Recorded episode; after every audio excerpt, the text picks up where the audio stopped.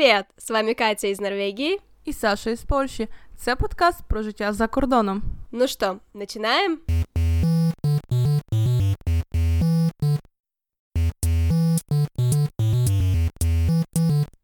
Привіт, Катя. Привіт, Саша. І з вами знову подкаст Катя і Саша. Підписуйтесь на наш інстаграм і телеграм-канал, а також не забувайте, що в нас є Patreon, де ви можете нас підтримувати. А если вы нас слушаете на Apple подкасте, то не забывайте оставлять свои комментарии и оценивать наш подкаст. Да, ура! Мне кажется, уже каждый номер начинается с того, что ты говоришь «Да, ура!» Это моя захисная реакция, чтобы не было паузы. А, ну, мы поборемся с паузой в следующем сезоне, я думаю. Ну а сейчас перейдем к тому, о чем мы будем записывать этот эпизод. И о чем? Отлично, спасибо. То есть это моя очередь, да. Хорошо. Да. Мы будем э, говорить сегодня о билингвизме как явлении и вообще о том, каково это быть билингвом или полиглотом, потому что, в принципе, мы как бы с Сашей в основном билингвы, но помимо этого мы знаем еще кучу языков, э, и поэтому, используя их ежедневно, нас можно, в принципе, назвать и полиглотами.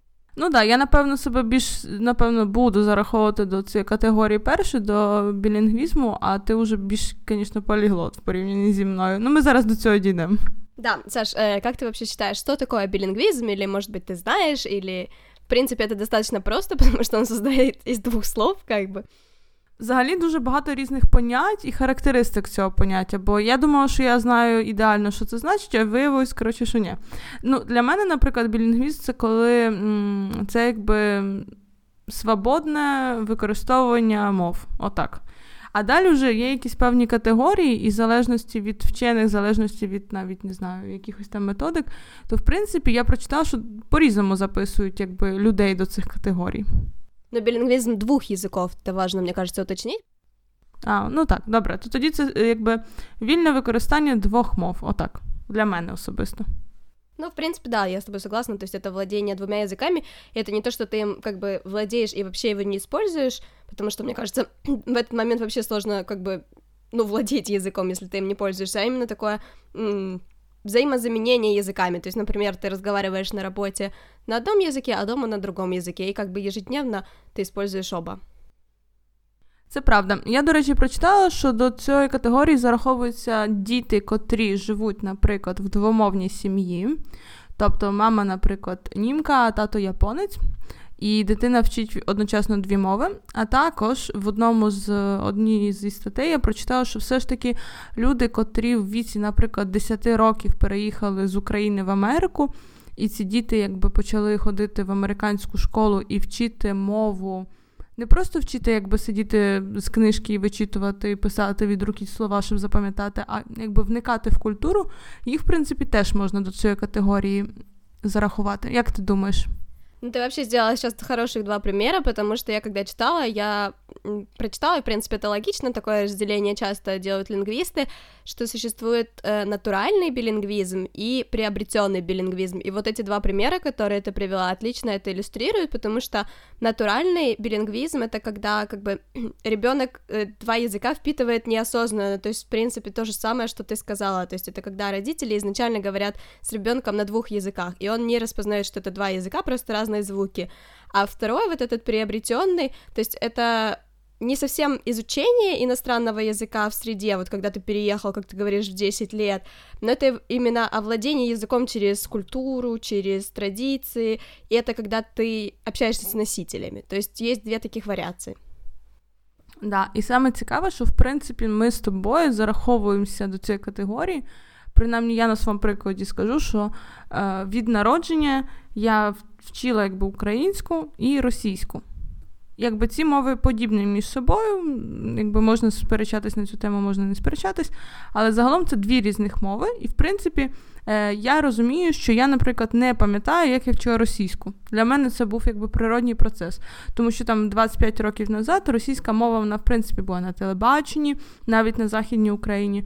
Вона була на рекламних слоганах, вона була.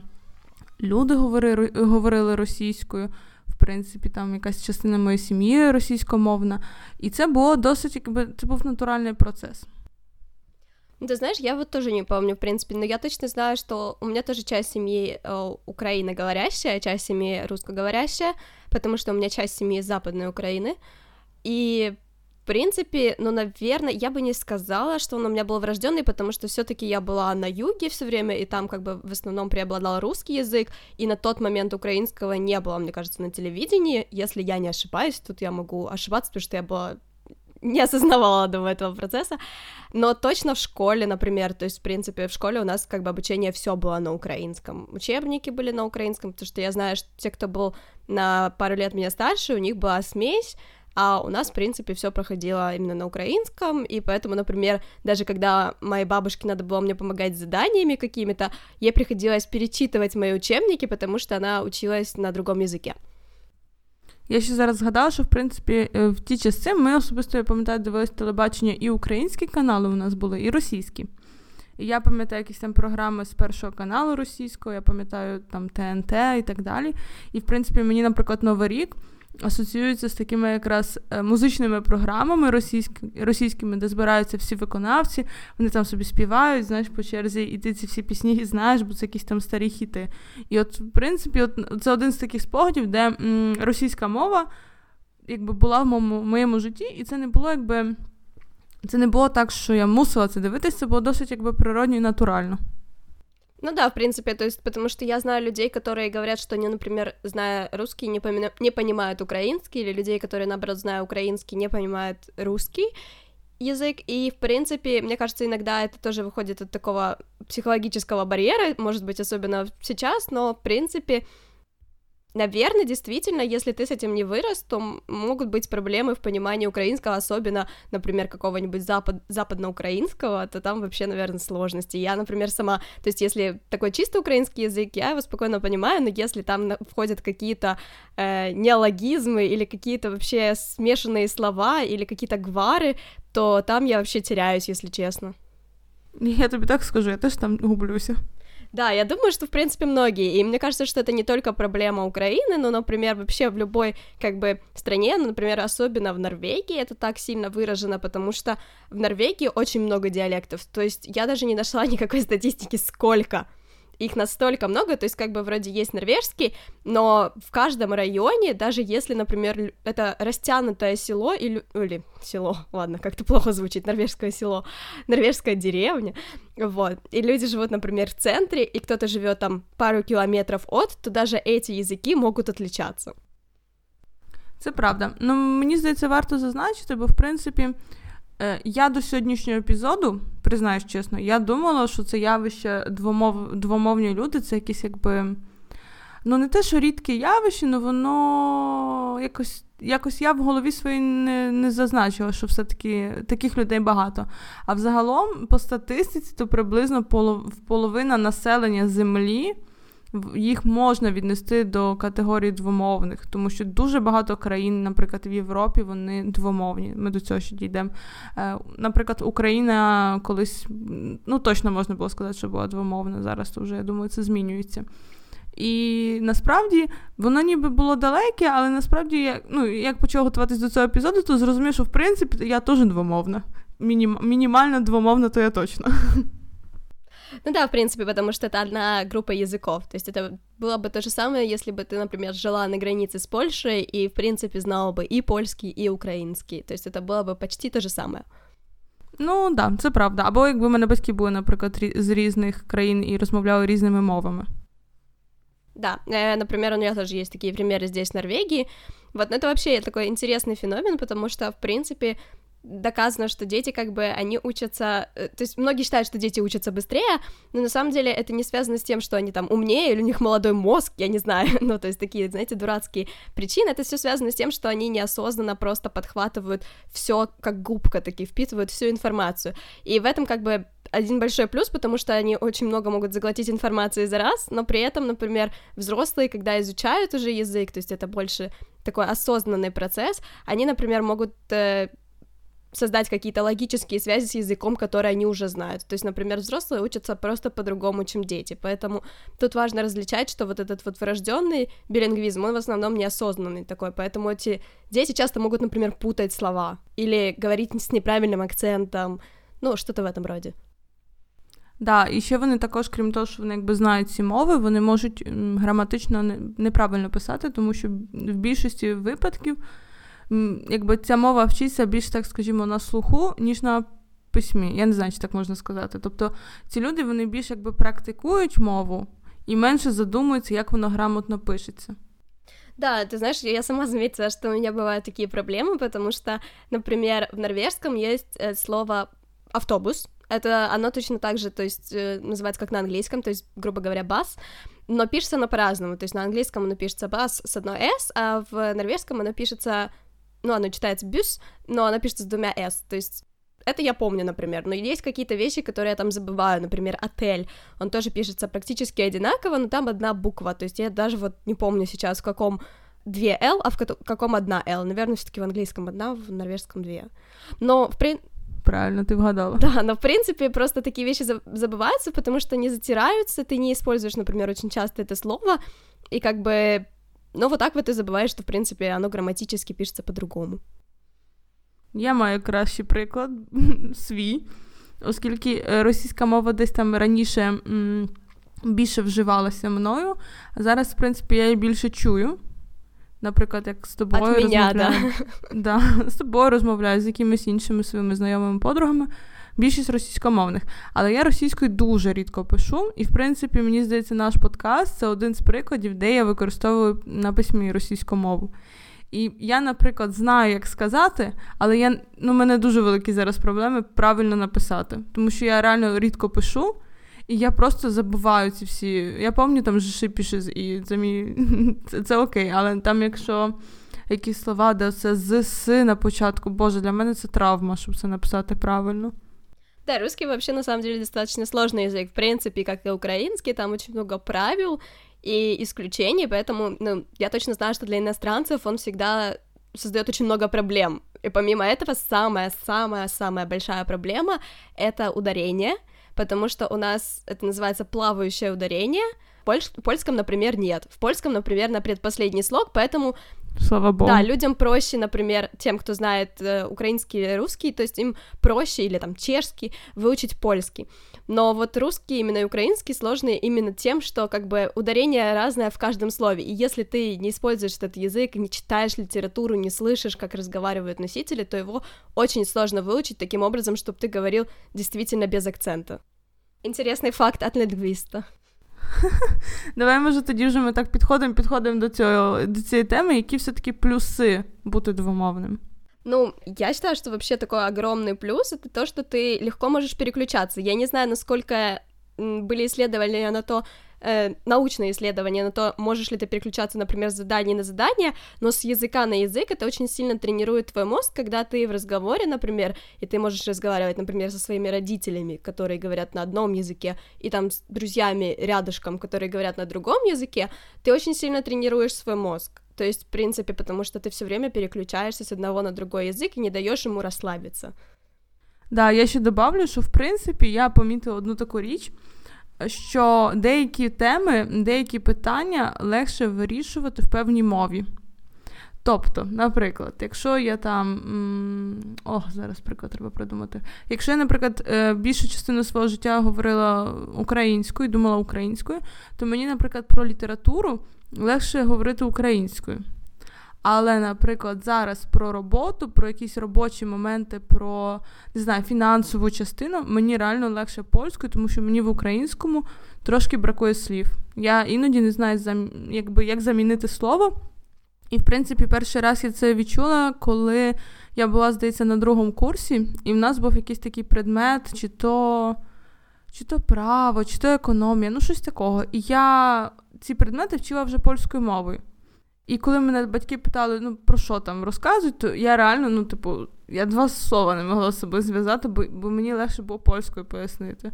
Це не то, що я, типу, супер е, лінгвіст і так далі. Просто реально, якби твій мозок запам'ятовує певну інформацію в певній мові. І я не завжди здатна пере, перекласти це, навіть якщо знаю, якби ці мови добре. Просто так так мені легше, так, так мій мозок запам'ятовує інформацію. Я бы это не отнесла к плюсам, я бы отнесла к проблемам билингов это, потому что у меня та же проблема.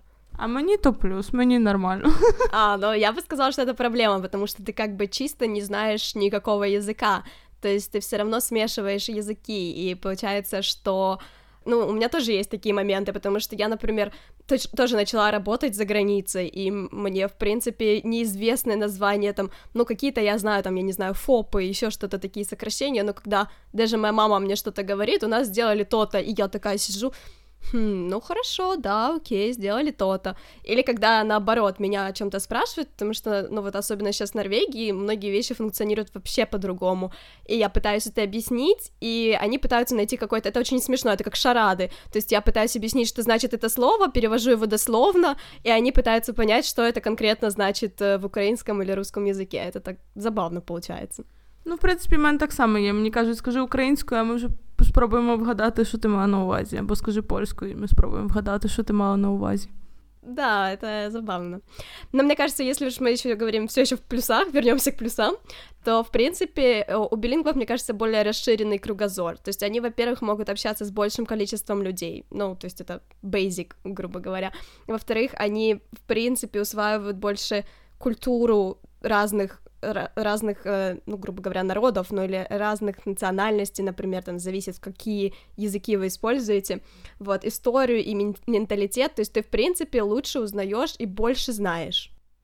Да, і в принципі я ще добавлю, що абстрактна, абстрактне, абстрактне мислення теж розвивається краще. Це доказано науковцями, які перевіряли, так скажімо, дітей, які знають деякі двомовні з народження і ну, звичайних в принципі, по дослідах виходило так, що ці діти вони більш комунікабельні, так як ти вже сказала, вони більш якби.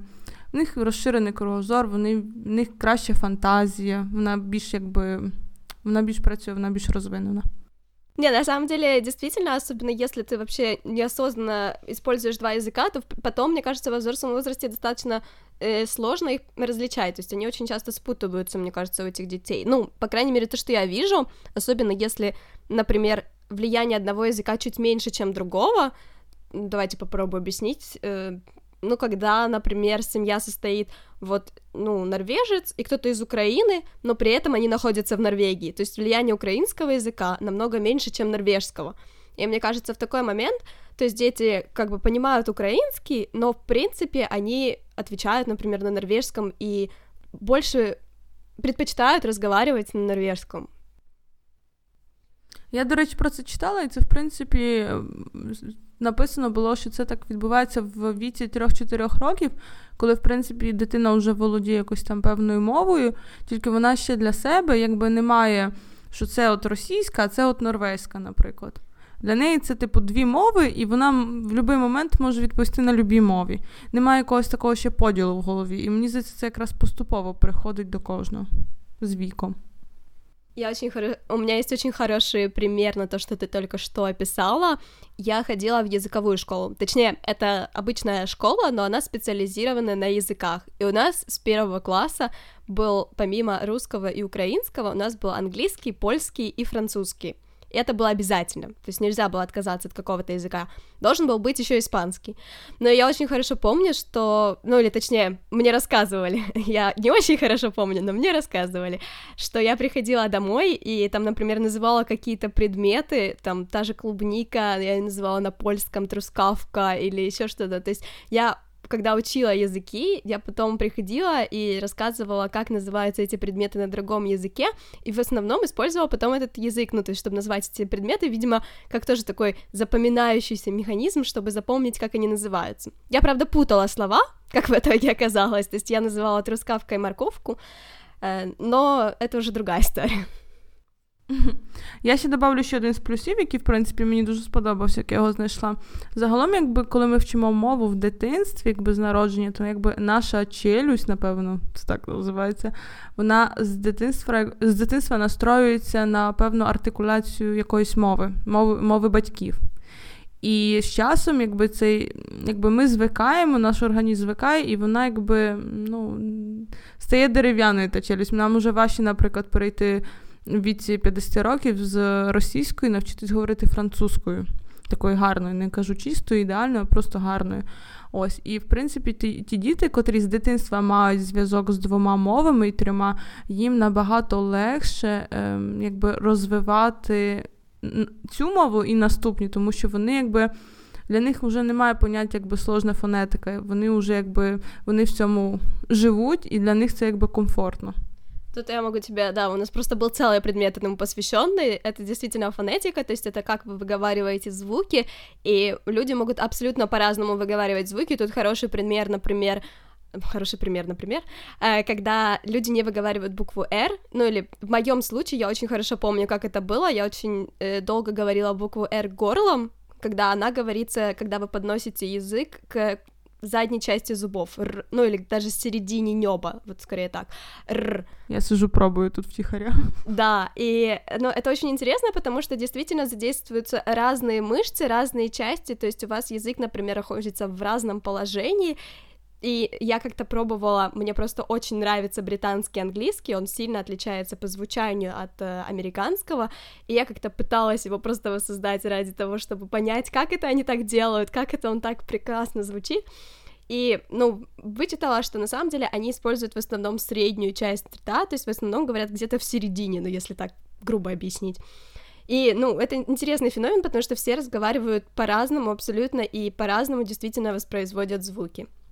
И правда может быть сложнее переучиться, потому что это реально, но это сложнее переучиться потом издавать какие-то другие звуки в другом языке. Це правда. І я ще один знайшла плюс в своїй голові зараз. В принципі, люди, які вчать е, мови з дитинства, їм е, набагато легше вчити наступні мови, навіть уже в старшому віці, тому що вони їхній мозок навчений, як би це сказати, не перекладати на свою рідну мову. Наприклад, я там знаю дві мови і вчу наступну мову польську. Звичайно, на початку я все-таки все перекладала, щоб зрозуміти, що це таке, але зараз в мене немає такої потреби. І це завдяки тому, в принципі, що якби моя голова вже привчена до вивчення мов Я вже стараюся якби вчити мови не так, що я запам'ятовую, як це буде українською, повторяю англійською, тільки я вже стараюся запам'ятати суто англійською і не перекладати в своїй голові. Я не знаю, чи я понятно об'яснила, так що скажи мені, чи це було зрозуміло. Нет, не очень. Я бы сказала, что это было очень Ой, э, противоречиво. ну, потому что ты как бы говоришь, что в принципе ты не переводишь, но ты переводишь. То есть я тут с тобой не согласна, потому что человек в принципе склонен к тому, если он осознанно учит язык особенно, то он склонен к тому, чтобы навязывать этот язык на свой родной, ну или на тот, который он использует больше всего. То есть, например, э, ну очень просто, то есть, например, я сейчас пишу на норвежском, и мне говорят, что я пишу как на русском или как на английском, потому что так на норвежском не пишут, потому что Вот, и це маю на увазі. Ну вот, и ты навязываешь на свой каркас. То есть тут я с тобой не соглашусь, потому что, в принципе, это минус. Ты как бы, тебе сложнее даже немножко учить язык, потому что ты привязываешь его к тому, что ты уже знаешь. Вот, я то й кажу, що ти коли білінгу, то тобі ти не перекладаєш мову. Ти натуральні, типу, люди, які двомовні, вони так не роблять. Вони можуть якби переключатися і думати на двох мовах. А якщо ти, наприклад, в старшому віці вчиш мови, то тобі необхідно перекладати, якби ти все перезводиш на призму рідної мови, ти переводиш його в голові, і тому ти пишеш, наприклад, речення англійською, так якби ти писала там українською чи російською. Окей, тепер вияснили, все, тепер, тепер понятно, що ти мала в. Слава богу. Да, теперь мы все знаем. Но вообще, э, на самом деле, это интересный такой факт, потому что, например, в Норвегии, в Польше я знаю как бы, что нет, но в Норвегии вообще, как бы, понятно, норвежский язык, да, все знаем. Но это на самом деле два языка. Если вы не знали, то это два языка. Э, это один ниношк, то есть новый норвежский. Э, это современный норвежский, и второй это букмол, это книжная речь, которую учат все, то есть и разговаривают в основном все на букмоле, букмоле, но есть регионы, которые выбирают этот ново-норвежский, говорят на ново-норвежском, и то есть изначально, если я думала, что да ладно, что там типа книжный норвежский, не книжный норвежский, то, в принципе, на самом деле их достаточно сложно различить. Ну, по крайней мере, для иностранцев. Я думаю, что для норвежцев это проще, хотя, как я сказала в начале, что у них куча диалектов, то, в принципе, норвежец с юга может не понять норвежца с севера, потому что просто они используют разные слова. Например, я не знаю, ложка будет «ше», э, на букмоле здесь везде, а где-нибудь она будет «ке». И ты такой... Э, окей, и о чем ты говоришь, ну, то есть ты реально не понимаешь просто, о чем люди говорят, и надо спрашивать. как бы многие учатся в школе, и в школе не все, но многие учатся в школе, и в школе это в основном букмол, в университетах это в основном букмол, но в принципе есть и обучение немножко. В некоторых местах вот этого нового норвежского э, учат детей двум версіям. В Польщі в цьому плані легше, в Польщі одна мова. В Польщі є дуже багато якихось там, скажімо так, регіонних е, підмов, коли є такий регіон Шлонськ, і вони, наприклад, дуже затягують е, в мові. Є регіон е, Любельщизна, який знаходиться недалеко території України. Вони вони теж трошки інакше розмовляють.